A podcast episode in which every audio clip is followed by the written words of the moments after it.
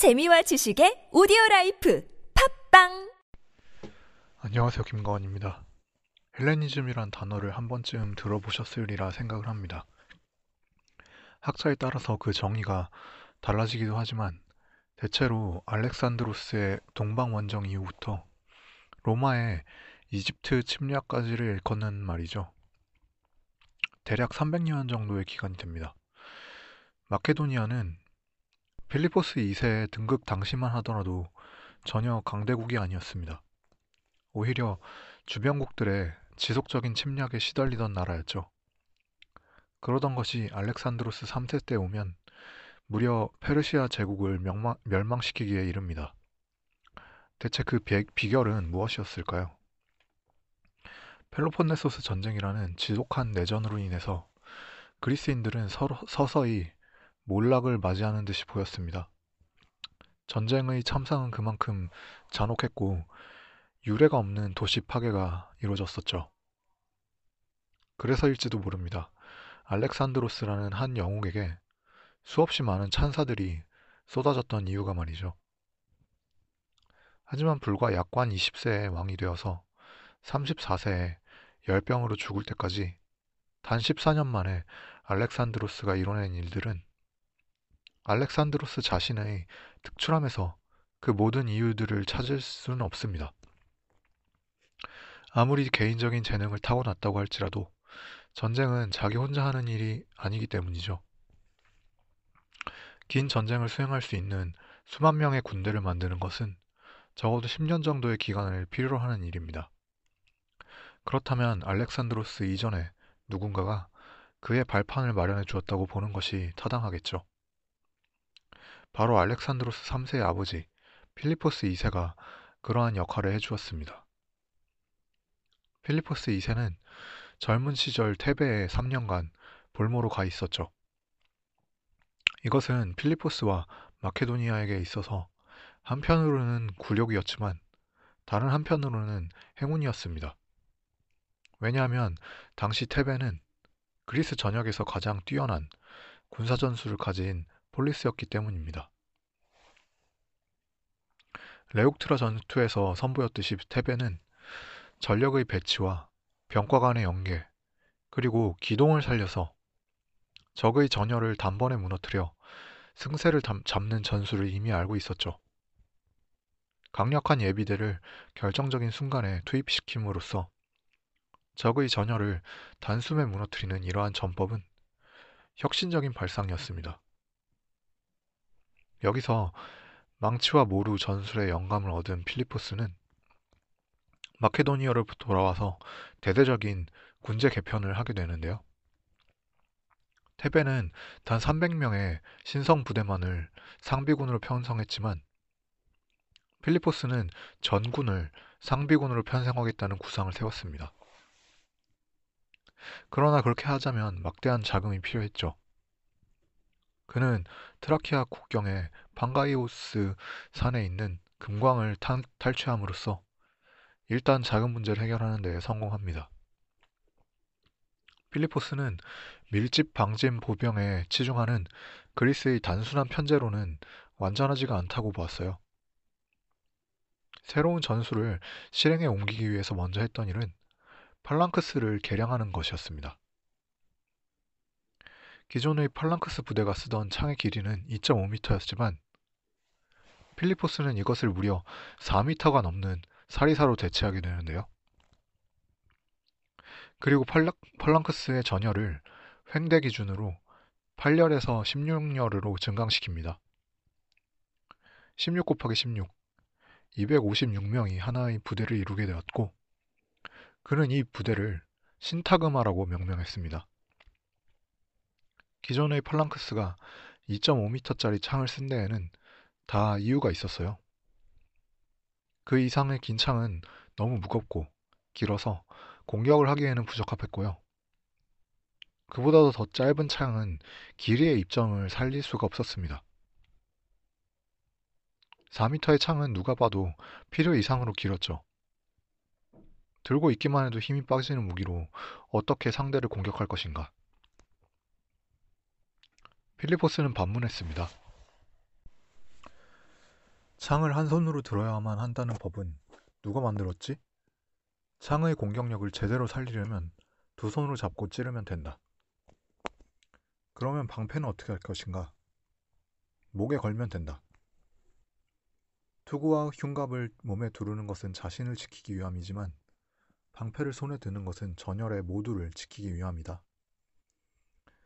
방패는 타인을 위해서 드는 것이라고 생각했던 당시의 다른 폴리스 시민들에게 있어서 방패를 목에 걸고 두 손으로 창을 든다는 것은 상상조차도 하기 힘든 일이었을 것입니다. 이러한 발상의 전환은 폴리스적인 사고 방식에 구애받지 않던 필리포스였기에 가능했죠. 이리하여 압도적인 공격력과 방어력을 자랑하는 사리사 부대가 탄생하게 되었어요. 공격을 할 수 있는 거리가 되면 사리사 부대의 전열은 순간적으로 두세 걸음을 뛰쳐나가면서 온 체중을 들어 두 손으로 창을 내질렀는데요. 4미터나 되는 창의 길이에 순간적으로 체중을 치는 가속력까지 더해지자 어지간한 방패들은 그대로 뚫려버리는 위력을 발휘할 수가 있었죠. 사리사의 이점은 이것만이 아니었습니다. 이러한 전술을 제대로 실행하는 일은 하루 이틀간의 연습으로 쉽게 되지 않았죠. 따라서 시민군이 위주가 되는 기존의 폴리스들은 이런 전술을 따라하고 싶어도 따라할 수가 없었습니다.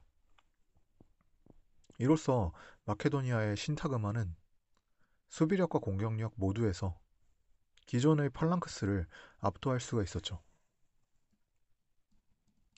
여기까지는 좋았습니다. 사리사의 도입으로 모르의 역할을 할 신타그마는 완성이 되었죠. 하지만 정작 망치 역할을 할 부대가 없었습니다. 어떻게 해야 될까요?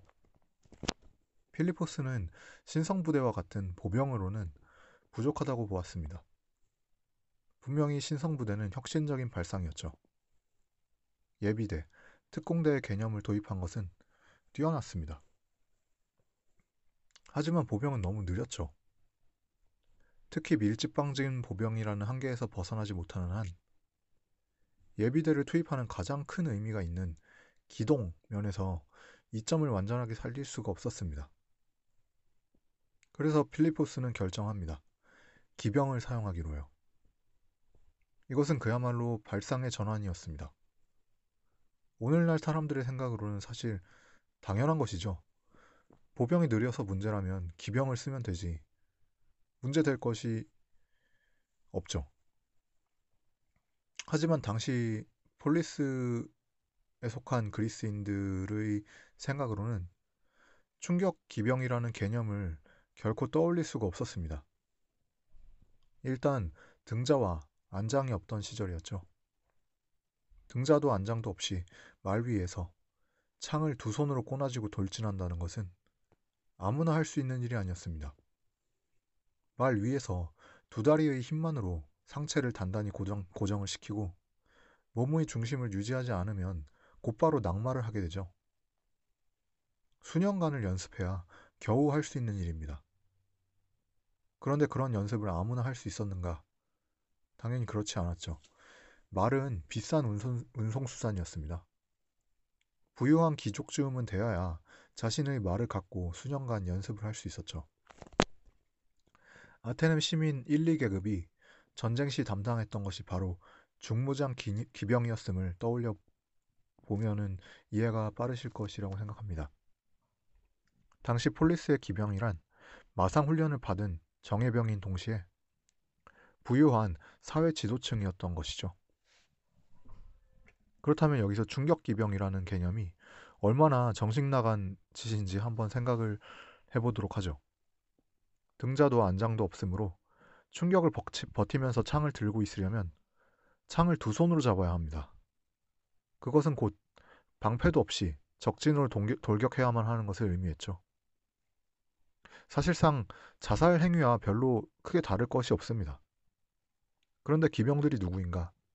바로 부유한 사회 지도층들이죠. 이들을 보고 자살 특공을 하라고 명 령을 한다면 엄청난 반말이 있을 것은 당연한 일이었습니다. 따라서 다른 그리스인들이 충격 기병을 쉽게 떠올릴 수가 없었던 것이죠. 이 또한 필리포스가 아니고서는 쉽게 떠올릴 수 없던 아이디어였던 셈입니다. 필리포스는 이들을 헤타이로이라고 불렀습니다. 가까운 사람들이라는 뜻인데요. 영어로 companion cavalry라고 번역한 것은 그 때문입니다. 한자어로 굳이 번역하자면 친위대쯤 될까요? 당연하게도 이들은 마케도니아의 귀족들로 이루어졌습니다. 따지고 보면 페르시아에도 이미 이와 비슷한 중기병 부대가 있었는데요. 다만 그들은 예비대, 특공대의 개념이 아니었을 뿐만 아니라 적 중심을 무너뜨려서 일거에 전열을 흩어버리기 위한 돌격 전술도 사용하지 않았습니다. 사실상 기동력이 있는 보병의 연장선상에서 사용되었을 뿐이었죠. 페르시아와의 전투를 자주 치렀던 테살리아 지방에서는 밀집 방진 보병 일변도였던 다른 폴리스들에 비해서 기병이 잘 발달되어 있었습니다. 결국 필리포스는 테베에서 배운, 배운 새로운 전술에 테살리아 지방에서 발달되어 있던 기병을 접목시켰던 것이라고 할 수가 있습니다. 본래 창조라는 것은 대부분 A라는 정보와 B라는 정보를 결합시킴으로써 발생하게 되죠. 완전한 백, 지 상태, 무회사의 창 조, 란 어, 매우 드문 일입니다. 인간은 신이 아니기 때문이죠. 배우지 않고서는 창조도 하기 힘들죠.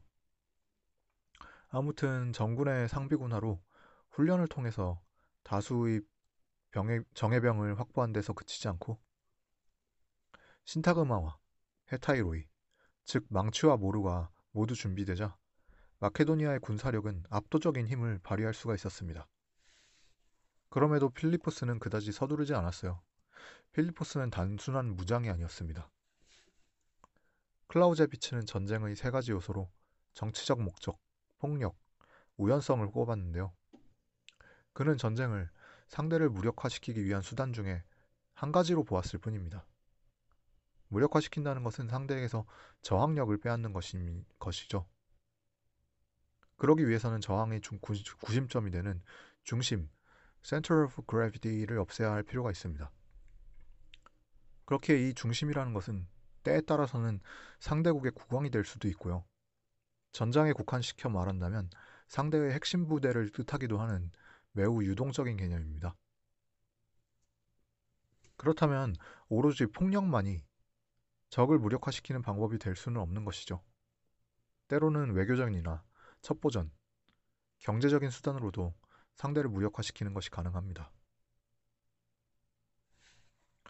필리포스는 테베에서 볼모로 있는, 있는 동안에 그리스의 교양 지식을 충분하게 습득했고 군사력이 국력의 전부가 될 수 없음도 잘 알고 있었습니다. 그는 때로는 회유 공작으로 때로는 상대국의 유력 정치인을 매수하기도 하면서 그렇지 않아도 계속된 전쟁으로 국력을 상실하고 있었던 다른 폴리스들을 제압해 나갔죠. 그러나 그 과정이 결코 순탄하기만 했던 것은 아니었습니다. 그가 즉위를 하던 시절 마케도니아는 강국이 전혀 아니었어요.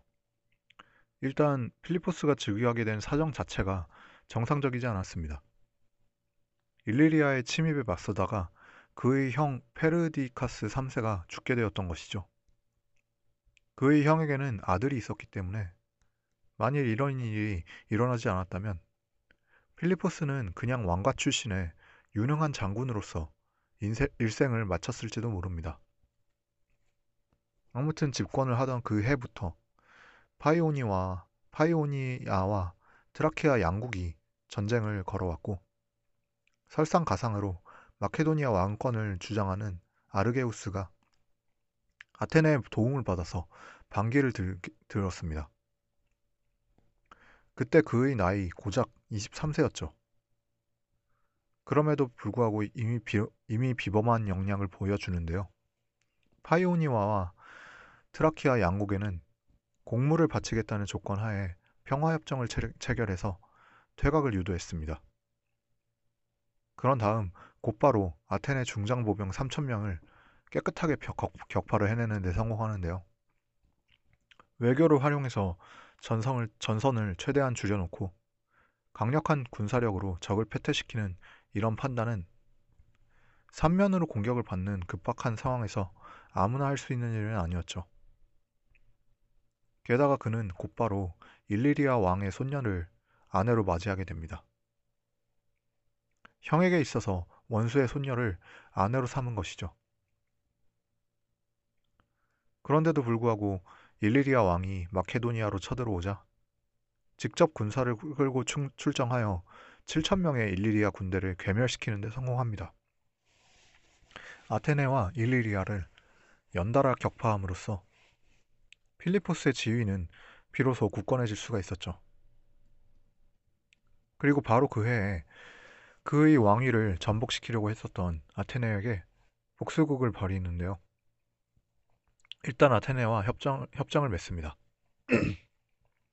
몇 해 전 아테네가 마케도니아로부터 빼앗았던 핀드나를 돌려받는 대신 암피폴리스를 점령해서 아, 아테네에게 넘기겠다는 조건이었죠. 그러나 암피폴리스를 점령한 이후 필리포스는 협약을 깨고 암피폴리스와 핀드나 두 도시 모두를 마케도니아의, 평, 마케도니아의 영토로 편입시켰습니다. 아테네가 전쟁을 선포하자 그는 즉시 칼키디키 연맹과 연합, 세력을 구축했는데요. 이러한 행보를 보면 그는 단순한 전쟁관이, 전쟁광이 아니었습니다. 마치 체스판에서 두수, 세수 앞을 바라보면서 플레이하듯이 필리포스는 전쟁과 외교를 번갈아 가면서 항상 다, 상대의 다음 수를 예상하고 전략을 실행에 옮겨나갔죠. 특히 암피폴리스를 얻은 것은 단순히 영토를 넓힌 것 이상의 의미가 있었는데요. 앞서 말씀드렸듯이 군자금의 기반이 되었던 판가이오스 산의 금, 금광이 거기에 있었기 때문입니다.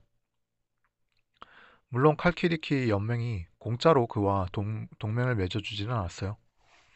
그는 포티다이어를 점령하여 연맹에게 넘겨주기로 했고 아테네의 경우와 달리 그들과의 약속을 지켰습니다. 그 이듬해에는 크레니데스를 점령하고 이름을 필리피로 바꾸게 되는데요. 필리피에도 금광이 있었습니다. 이제 마케도니아는 재력에 있어서도 군사력에 있어서도 다른 어떤 폴리스들에게 뒤질 것이 없었죠. 그 후 거의 매년 전쟁을 거듭하면서 세력을 늘려나간 끝에 기원전 346년 마케도니아는 펠로폰네소스 반도를 제외한 그리스 지역에서 가장 강력한 국가 중의 하나가 되어 있었습니다. 아테네와 테베만이 마케도니아에 대적할 만했는데요. 테베와는 우호적인 관계에 있었고 아테네와도 마침내 평화협정을 맺으면서 필리포스는 마케도니아의 변방을 정리해 주는데 힘을 쏟을 수가 있었습니다. 필리포스는 집권한 지 단 13년 만에 마케도니아를 그리스 북부의 패자로 부상시켰던 것이죠. 이제 무언가 중재를 요청할 일이 있을 때 폴리스들이 먼저 달려가는 곳은 마케도니아가 되었습니다. 심지어 테베마저도 마케도니아의 개입을 요청해 올 정도였죠. 하지만 다른 한편으로 그가 폴리스들의 자유에 커다란 해악이 될 것이라는 인식이 존재했었던 모양입니다. 그로 인해서 아테네에서는 점점 데모스테네스를 위시한 반마케도니아파가 득세하기 시작했죠. 처음에는 마케도니아가 아니 꼽기는 해도 그래도 평화가 우선이다라는 입장이 대부분이었지만 시간이 갈수록 아테네인들은 데모스테네스의 주전파 쪽으로 기, 의견이 기울어졌습니다. 결정적으로 필리포스의 어, 화를 돋우는 두 가지 사건이 있었는데요. 두 번째 사, 첫 번째 사건은 기원전 341년에 일어났습니다. 아테네가 필리포스의 동맹국을 침략했던 것이죠. 필리포스는 어, 이러한 아테네의 행위에 대해서 분명하게 거부 의사를 밝혔음에도 불구하고 그러한 의사를 무시하고 아테네가 침략 전쟁을 벌인 이 사건은 그의 입장에서는 그냥 넘어갈 수 없는 일이었습니다. 두 번째로 아테네는 필리포스가 포위 공격 중이던 비잔티움과 동맹을 체결했는데요. 더 이상 참을 수가 없었던 필리포스는 곧바로 아테네에 대해서 전쟁을 선포하게 됩니다. 관건은 테베에 있었죠. 테베가 마케도니아와 손을 잡는다면 마케도니아는 보이오타이, 보이오티아 지역을 거쳐서 곧바로 아테네로 쳐들어갈 수가 있었습니다. 반면 테베가 아테네와 손을 잡는, 잡는다면 병력면에서도 마케도니아는 크게 우세를 점할 수가 없었고 침공로도 험준한 산악을 넘어가야 했기에 불리했죠. 필리포스는 10중 8구 테베가 마케도니아와 손을 잡는 길을 택할 것이라고 보았습니다. 테베와 마케도니아는 그의 집권 이래로 지속적으로 우호적인 관계를 유지해오고 있었기 때문이죠. 하지만 필리포스의 이런 기대와는 달리 테베는 아테네를 택했습니다. 결국 테베와 아테, 아테네 연합군 그리고 마케도니아군은 카이로네아에서 전투를 치르게 되는데요. 마케도니아군이 어떤 경로를 통해서 그 평원까지 도착하게 되었는지는 알려진 바가 없습니다.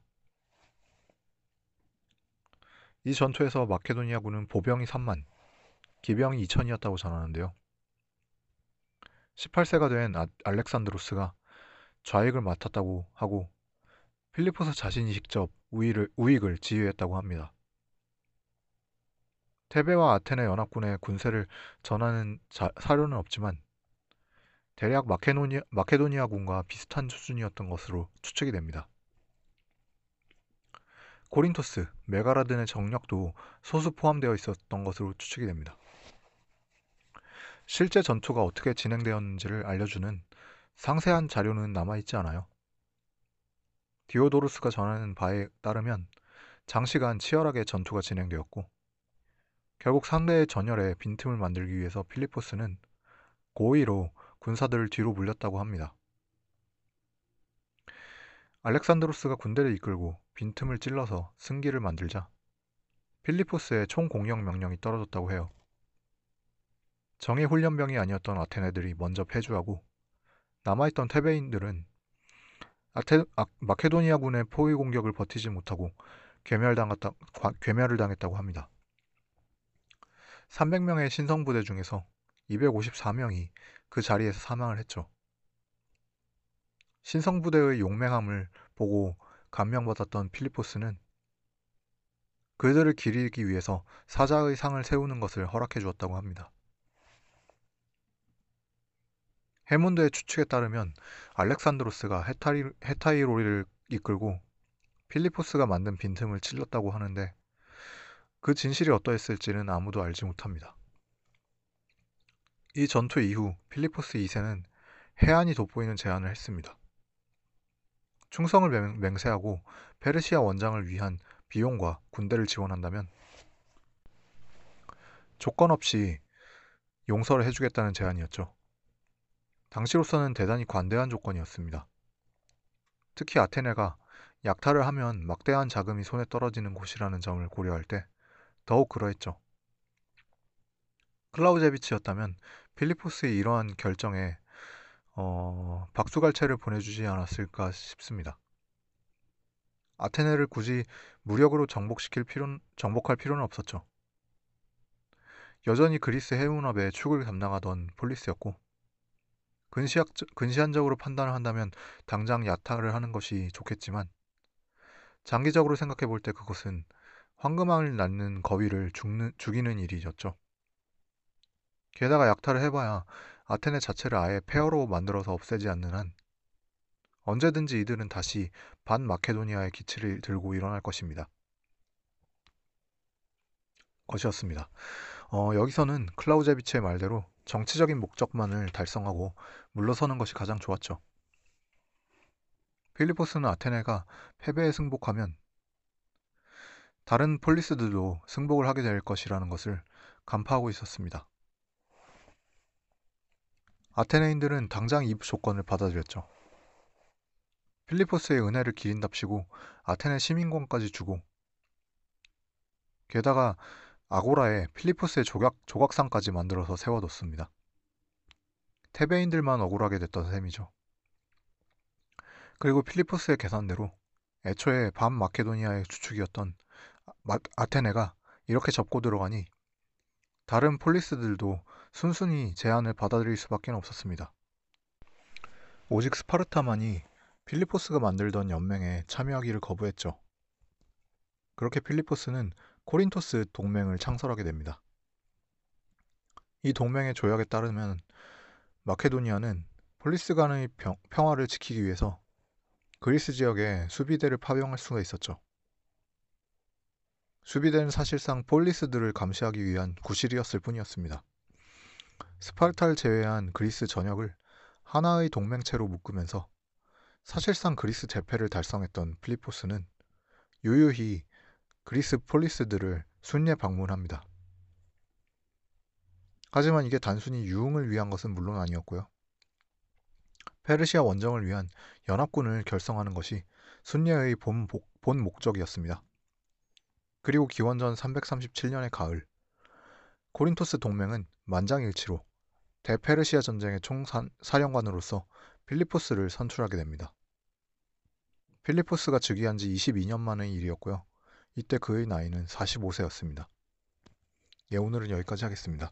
즐거운 하루 되시길 바랍니다. 감사합니다.